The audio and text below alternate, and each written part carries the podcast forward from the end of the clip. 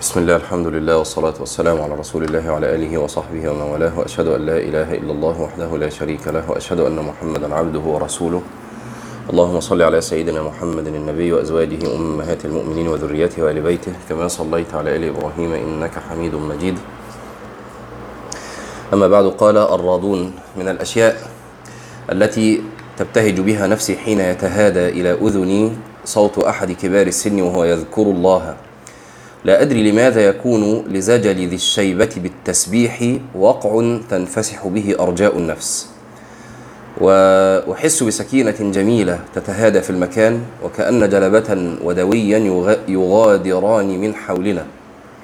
بمجرد أن تطفو همسات أحد الكهول متهدجة بعبارة سبحان الله سبحان الله. بل وأشعر أن ثمة ما يفرض الصمت والإطراق إجلالا لتلك التسابيح الممزوجة بصوت يدب دبيبا كأنما أثقلته السنون وخصوصا إذا كانت تسابيح كبار السن. هذه في أواخر الليل وهم يحملون على أنفسهم إما لتهجد أو تلاوة أو وهم يمشون في سواد الليل وقبيل أذان الفجر إلى المسجد أو نحو ذلك. ومن الأمور التي كانت تثير انتباهي أن كل من رأيت من كبار السن الصالحين اللاهجين بذكر الله أنهم يعيشون رضا نفسيا عجيبا ومدهشا. لا أعرف أحدا من كبار السن الذاكرين لله إلا وقرأت في روحه طيب الخاطر وانشراح الصدر والرضا الذاتي. وبكل صراحة فإن هاتين الظاهرتين التسبيح والرضا فإن هاتين الظاهرتين التسبيح والرضا النفسي لم تكونا مرتبطتين في ذهني بصورة واضحة. ولكن مرت بي آية من كتاب الله كأنها كشفت لي سر هذا المعنى. وكيف يكون التسبيح سائر اليوم سببا من أسباب الرضا النفسي؟ يقول الحق تبارك وتعالى وسبح بحمد ربك قبل طلوع قبل طلوع الشمس وقبل غروبها ومن آناء الليل فسبح وأطراف النهار لعلك ترضى. لاحظ أولا في هذه الآية كيف استوعب التسبيح سائر اليوم قبل الشروق وقبل الغروب وآناء الليل التي هي ساعاته و وأول النهار وآخرة؟ ماذا بقي من اليوم لم تشمله هذه الآية بالحث على التسبيح؟ ولذلك شرع الله في هذه المواضع أعظم التسبيح وهو الصلاة. والرضا في هذه الآية عام في الدنيا والآخرة. وقد كنت تحدثت مرة مع أحد مع مع أحد أقراني بهذا المعنى في هذه الآية. أعني العلاقة بين التسبيح والرضا النفسي. فذكر لي أنه مرت به آية أخرى تشير أيضا إلى هذه الرابطة وهي قول الله في خاتمة سورة الحجر ولقد نعلم أنك يضيق صدرك بما يقولون فسبح بحمد ربك وكن من الساجدين. فانظر كيف أرشدت هذه الآية العظيمة إلى الدواء الذي يستشفى به من ضيق الصدر. فكم في الدنيا من صدور أضمتها الأحزان وكم في الدنيا من وجوه ذوت بما تخفي من أوجاع نفسية. وتأمل كيف جعلت الآيات التسبيح ترياقا تستطب به النفوس وتداوى به الغموم وتثلج به غصص الأحشاء. كلما قرأت قول الله تعالى ومن آناء الليل فسبح وأطراف النهار لعلك ترضى وقول الله عز وجل ولقد نعلم أنك يضيق صدرك بما يقولون فسبح بحمد ربك. قلت في نفسي سبحان من جعل النفوس ترتوي بالرضا من ينابيع التسبيح. وكم نحن مغبونون في أيام وليال وسنين تصرمت دون أن نعمر آناء الليل وأطراف النهار بالتسبيحات. يا خسارة تلك السنوات. يا ضيعة تلك اللحظات التي مضت من أعمارنا لم نملأها بتسبيح وذكر لله فسبحان الله وبحمده عدد خلقه ورضاء نفسه وزنة عرشه ومداد كلماته. ولذلك كانت هذه الكلمات المباركة من الأذكار أذكار الصباح كذلك. ويا ضيعة تلك اللحظات يعني حتى غير معنى الرضا الذي يعني نحصله بالتسبيح معنى تفويت الثواب يا جماعة. تفويت الأعمار بغير تحصيل ثواب. والذكر أسهل شيء على على النفس يعني انك إنك تذكر الله عز وجل. آه، تحصل به ثوابا يعني إيه؟ غنيمة باردة. تلك الدقائق من أعمارنا أعطيت لنا ليختبرنا الله فيها. ثم مضت الآن. ولن تعود ولن تعود أبدا. وها هو ذا مؤشر الساعة. ما زالت عقاربه تلهث ليعلن في كل دقيقة كمية من أعمالنا سحبت منا. فهل هذه الدقائق التي آه، تستنفد الآن من أعمالنا سجلنا فيها تسبيحا لله؟ أو كانت مستغرقة في عمل صالح؟ أم احترقت هذه الدقائق هكذا في الفضول فضول الكلام وفضول السماع؟ وفضول مشاهدة الفضائيات وفضول تصفح الإنترنت إلى آخره. ومن أعجب المعلومات التي زودنا بها القرآن أننا نعيش في عالم يعج بالتسبيح من حولنا. تسبيح الكائنات في هذا تسبيح الكائنات في هذا العالم مشهد مهيب صوره القرآن. تأمل مثلا كيف أخبرنا الله أن الرعد يسبح ويسبح الرعد بحمده. وأن الجبال والطير تسبح وسخرنا مع داود الجبال يسبحن والطير.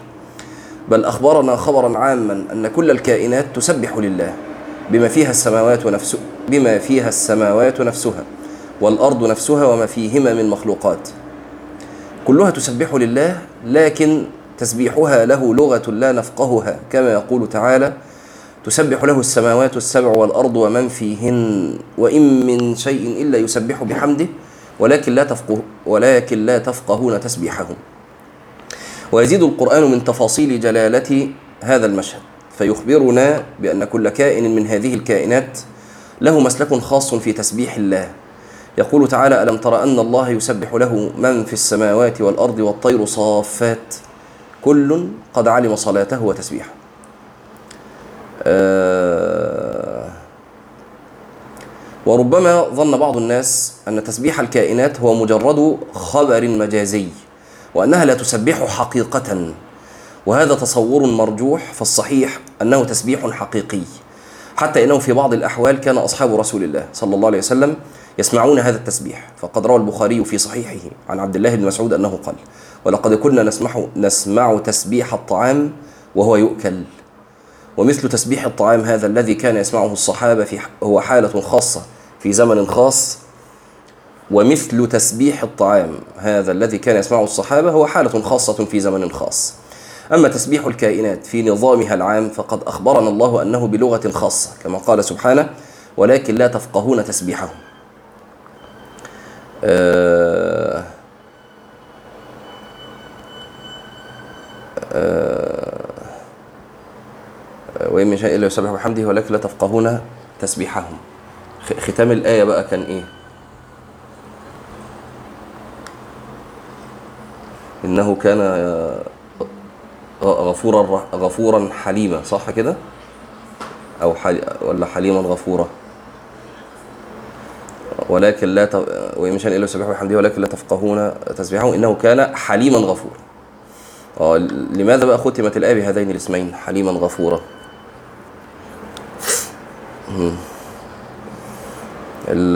يعني بعض العلماء تكلم في هذا الختم لهذه الآية.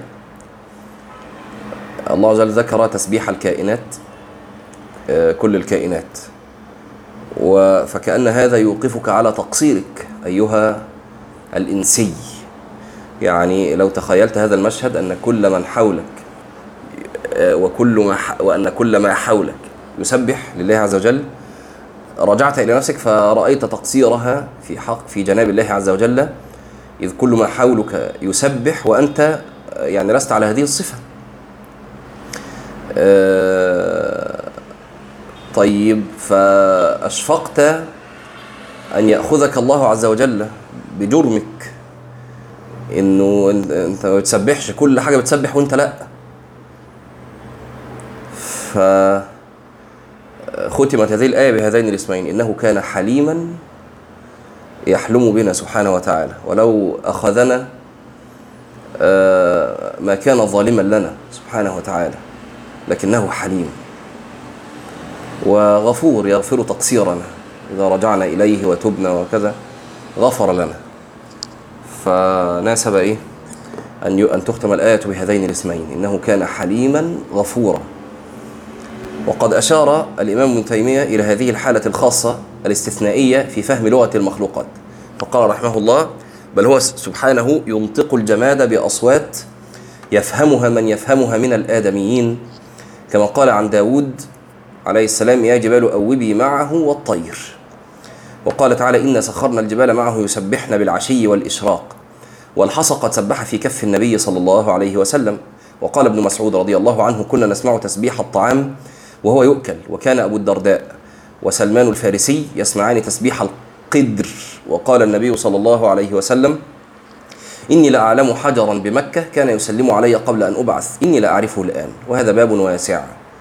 فإذا استشعر المؤمن الذي شرفه الله باليقين بهذا القرآن الذي يتعامل مع أخبار القرآن كأنما يشاهدها رأي العين إذا استشعر هذا المشهد ويعني قفوا يا جماعة قليلا وتأملوا هذا المشهد. إحنا في عصر طبعا السرعة خلتنا ما لا بنقف ولا بنتأمل لكن تأمل هذا المشهد. يعني تأمل إنه أنت ماشي كده الكرسي اللي قدامك بيسبح والترابيزة بتسبح الموبايل اللي أنت ماسكه في إيدك دلوقتي ده بيسبح وال...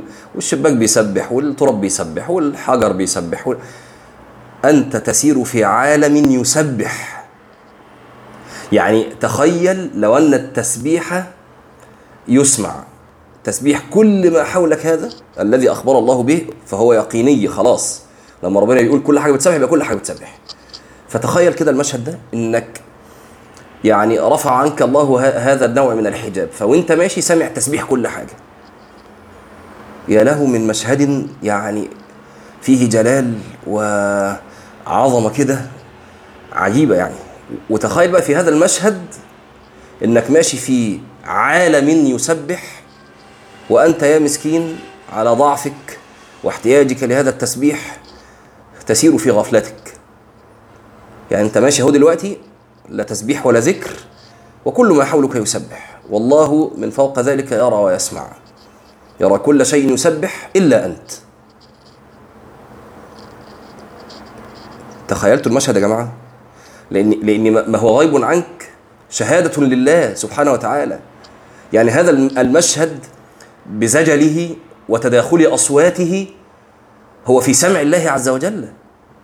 صح ولا لا؟ يعني تسبيح الكرسي لا لا يختلط عنده سبحانه وتعالى بتسبيح الموبايل والاثنين ما يختلطوش بتسبيح الحيطة والثلاثه ما يختلطوش بتسبيح التراب وهكذا. هذا كله في يعني بسمعه سبحانه وتعالى. فهو يسمع ويرى فيسمع كل شيء يسبح إلا أنت يا مسكين. ويرى كل كل كل شيء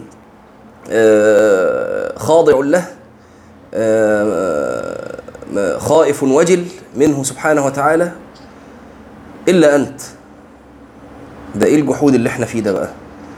يعني كل شيء بيسبح ومع ذلك خائف ووجل ومشفق. ونحن على يعني بجهلنا و و يعني عظيم جرمنا لا تسبيح. ولا وجل ولا إشفاق.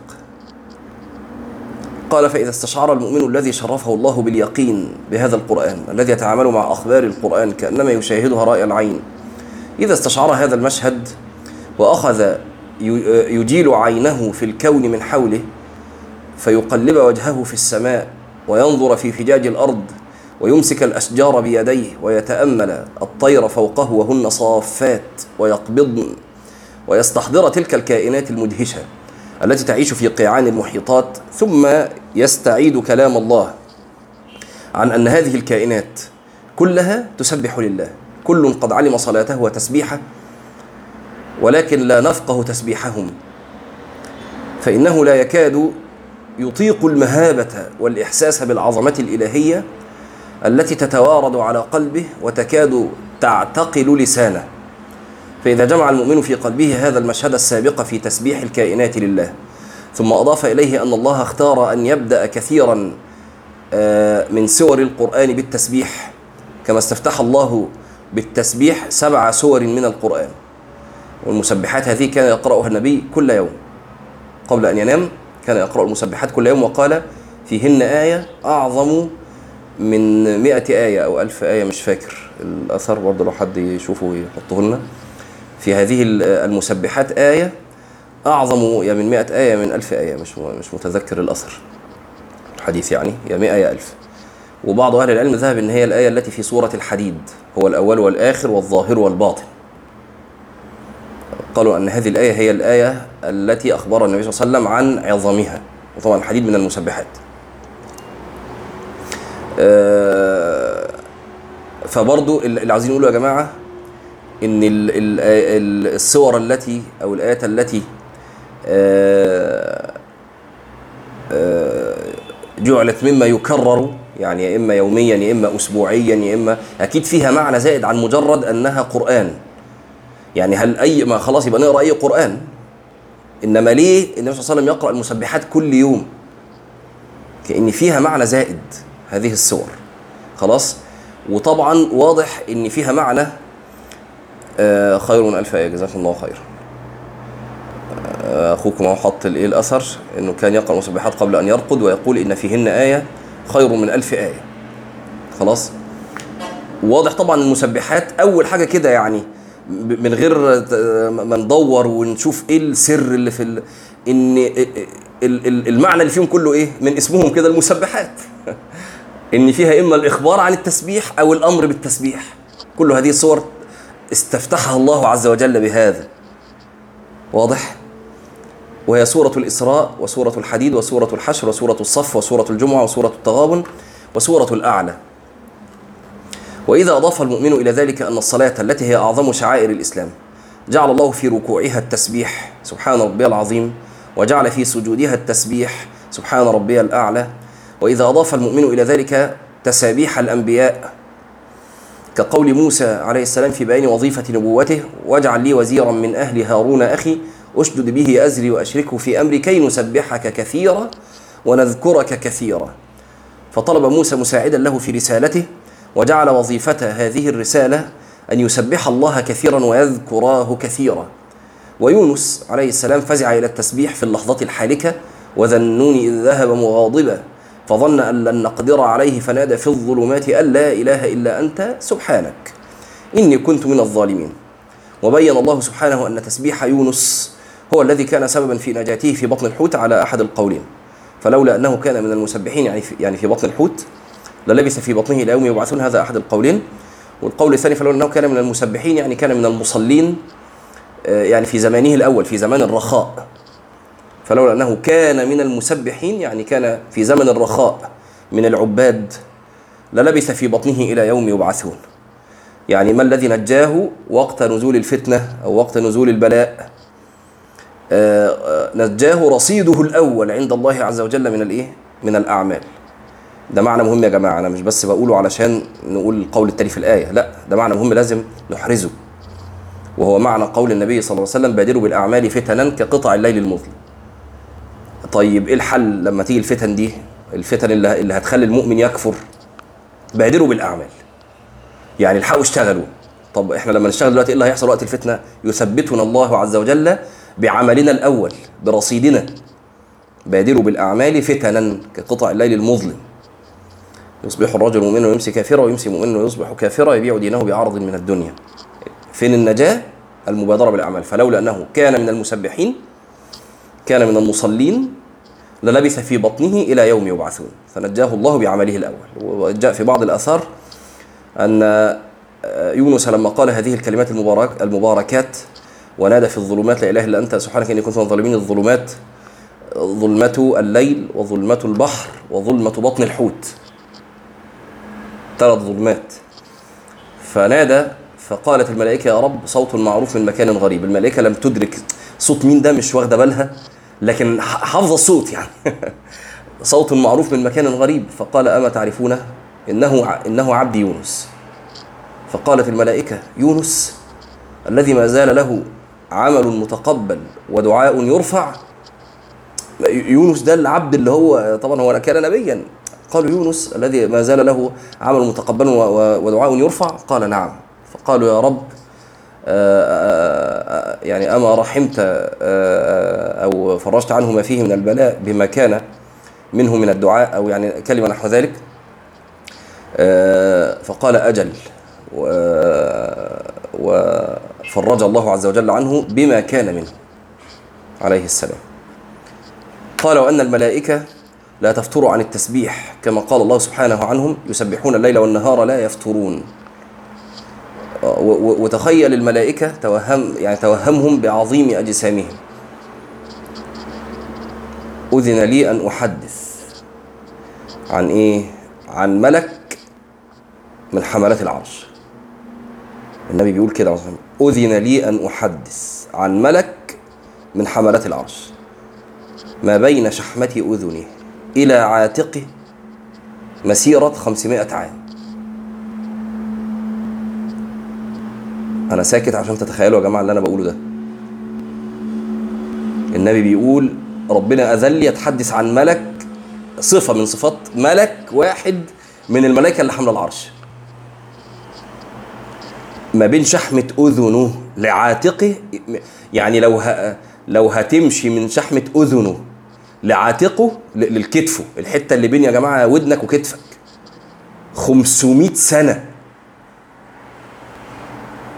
أصلا لما أقول لما بنقول تخيلوا عظم الملائكة يعني الناس ما بت إيه ما, ما بتت يعني بتفتكر آه ما شاء الله أحجام كبيرة و جبرائيل لما ظهر للنبي صلى الله عليه وسلم على صورته سد الأفق. سد الأفق. يعني النبي يبص يمين شمال ورا قدام مش لاقي حتة ما فيهاش جبريل. عليه السلام. الملائكة دي حالهم إيه؟ شوفوا الآية اللي جاية. وتخيلوها بقى باللي إحنا قلناه الذين يحملون العرش ومن حوله يسبحون بحمد ربهم. والله والله العظيم رعب. لما تحط كده الآثار والأحاديث جنب الآيات ملك من ملائك من الح من حمل واحد من حملة العرش على هذه الصفة وتخيلهم كده هذه بأحجامهم بعظيم أجرامهم وزجل التسبيح يملأ الآفاق. في بعض بعض العلماء قال إنه كان حليما في ختام الآية حليم بكم إذ لم يجعل هذا التسبيح تدركونه وإلا لتكدرت حياتكم. لا هتعرف تنام ولا هتعرف تشتغل ولا هتعرف انت بقى طول ما انت ماشي سامع الايه هذه الاصوات. فمن حلمه سبحانه وتعالى أن حجب عنا هذه الايه؟ الاصوات. لكن تخيلوها كده يا جماعة. إيه الرعب ده؟ وترى الملائكة حافين من حول العرش يسبحون بحمد ربهم. الذين يحملون العرش ومن حوله يسبحون بحمد ربهم. بل أخبرنا الله عن لهج ألسنة أهل الجنة السعداء بالتسبيح. إن الذين آمنوا وعملوا الصالحات يهديهم ربهم بإيمانهم تجري من تحتهم الأنهار في جنات النعيم دعواهم فيها سبحانك اللهم. فإذا ضم المتدبر هذه الشواهد ورأى كيف أن الرعد والجبال والسماوات والأرض والكائنات كلها تسبح لله وأن الله استفتح سبع سور بالتسبيح وأن الله جعل الركوع والسجود وهما أه وهما من أهم أركان الصلاة تسبيحا ومنزلة ومنزلة التسبيح في أخبار في أخبار الأنبياء واتصال الملائكة بالتسبيح وتسبيح أهل الجنة. إذا ضم هذه الشواهد كلها بعضها إلى بعض تغيرت نظرته جذريا لمفهوم التسبيح. وأدرك أن للتسبيح منزلة عند الله تفوق المنزلة التي نتصورها عادة. ولا يتأمل المؤمن مثل هذه المنزلة للتسبيح إلا ويدركه شيء من الألم على فوات كثير من لحظات العمر عبثا دون, استثم دون استثمارها بالتسبيح. وأي شيء أجمل من قضاء دقائق الانتظار والطريق ولحظات الصمت في تسبيح الله.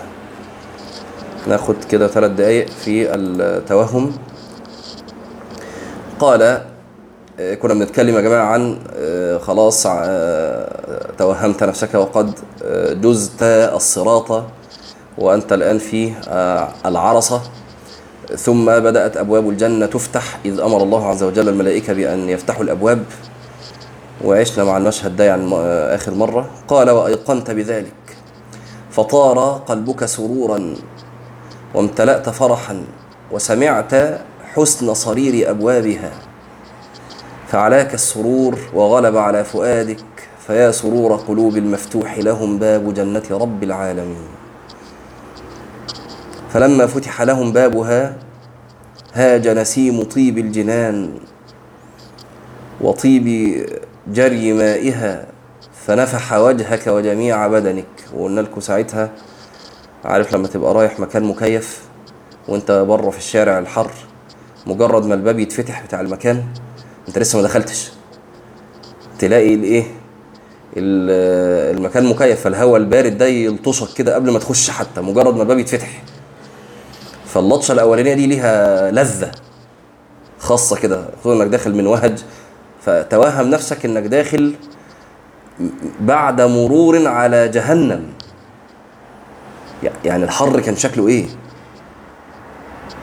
أنت كنت لسه معدي على الصراط. فالدنيا شكلها إيه والحر شكله إيه. خلاص. قال هاج نسيم طيب الجنان وطيب جري مائها. فنفح وجهك وجميع بدنك وسارت أرايح, أرايح الجنة العبقة الطيبة وهاج ريح مسكها الأذفر وزعفرانها المونع وكافورها الأصفر وعنبرها الأشهب وأرياح طيب ثمارها وأشجارها وما فيها من نسيمها وط- قلنا ساعتها توهم تداخل تلك الروائح بقى في في آه، في مشامك يعني. فتداخلت تلك الأرايح في مشامك حتى وصلت إلى دماغك وصار طيبها في قلبك وفاض من جميع جوارحك ونظرت بعينك إلى حسن قصورها وتأسيس بنيانها من طرائق الجندل الأخضر من الزمرد والياقون والياقوت الأحمر والدر الأبيض قد سطع منه نوره وبهاؤه وصفاؤه. فقد أكمله الله في الصفاء والنور ومازجه نور ما في الجنان. ونظرت إلى آه، ونظرت إلى حجب الله وفرح فؤادك لمعرفتك أنك إذا دخلتها فإنك لك فإن لك فيها الزيارة الزيادات فإن لك فيها الزيادات والنظر إلى وجه ربك. فاجتمع فاجتمع طيب أرايح الجنة وحسن بهجة منظرها وطيب نسيمها وبرد جوها وذلك أول روح وطيب. آه آه مش عارف الكلمة دي. فتوهم نفسك مسرورا بالدخول لعلمك أنها يفتح بابها لك والذين معك أولياء الله. وتوهم فرحك بما تنظر إليه من حسن بهجتها وما وصل إلى فؤادك من طيب رائحتها وما باشر وجهك وبدنك من طيب جوها وبرد نسيمها. فتوهم نفسك أن تفضل أن تفضل الله عليك بهذه الهيئة. فلو مت فرحا لكان ذلك يحق لك. يعني لو مت في هذا الموقف حق لك هذا. حتى إذا فتحوا بابها أقبلوا عليك عن الملائكة ضاحكين في وجهك ووجوه أولياء الله معك. ثم رفعوا أصواتهم يحلفون بعزه ما ضحكنا قط منذ خلقنا إلا إليكم. ونادوكم سلام عليكم. فتوهم حسن نغماتهم وطيب كلامهم وحسن تسليمهم في كمال صورهم وشدة نورهم ثم أتبعوا السلام بقولهم طبتم فادخلوها خالدين. فأثنوا عليهم بالطيب والتهذيب من كل دنس وضرن وغل وغش وكل آفة في دين أو دنيا. ثم أذنوا لهم على الله بالدخول في جواره. يعني تخيل بس يعني مجرد إن يعني وجودك في مجرد أن وجودك في الجنة يعني جوار الله. شوفوا دعاء مريم لما إيه؟ قالت يا رب ابني لي عند عندك بيتا في الجنة. أخرت ذكر الجنة. المهم إنه عندك. رب ابني لي عندك. ابني لي عندك بيتا. وبعدين في الجنة بقى. يعني كأن المعنى اللي, اللي, مستحوذ على نفسيتها حال الدعاء هو عندك وقدمته كمان. يعني ما قالتش رب ابني لي بيتا عندك في الجنة؟ لا. رب ابني لي عندك. أول كلمة تقولها. بيتا في الجنة. معنى جميل. ثم أخبروهم أنهم باقون فيها أبدا. فقالوا طبتم فادخلوها خالدين. فلما سمعت ال... فلما سمعت الإذن وأولياء الله معك بادرتم الباب بالدخول فكظ. فكظت الأبواب من الزحام كما قال عتبة بن غزوان وكما قال النبي صلى الله عليه وسلم آه آه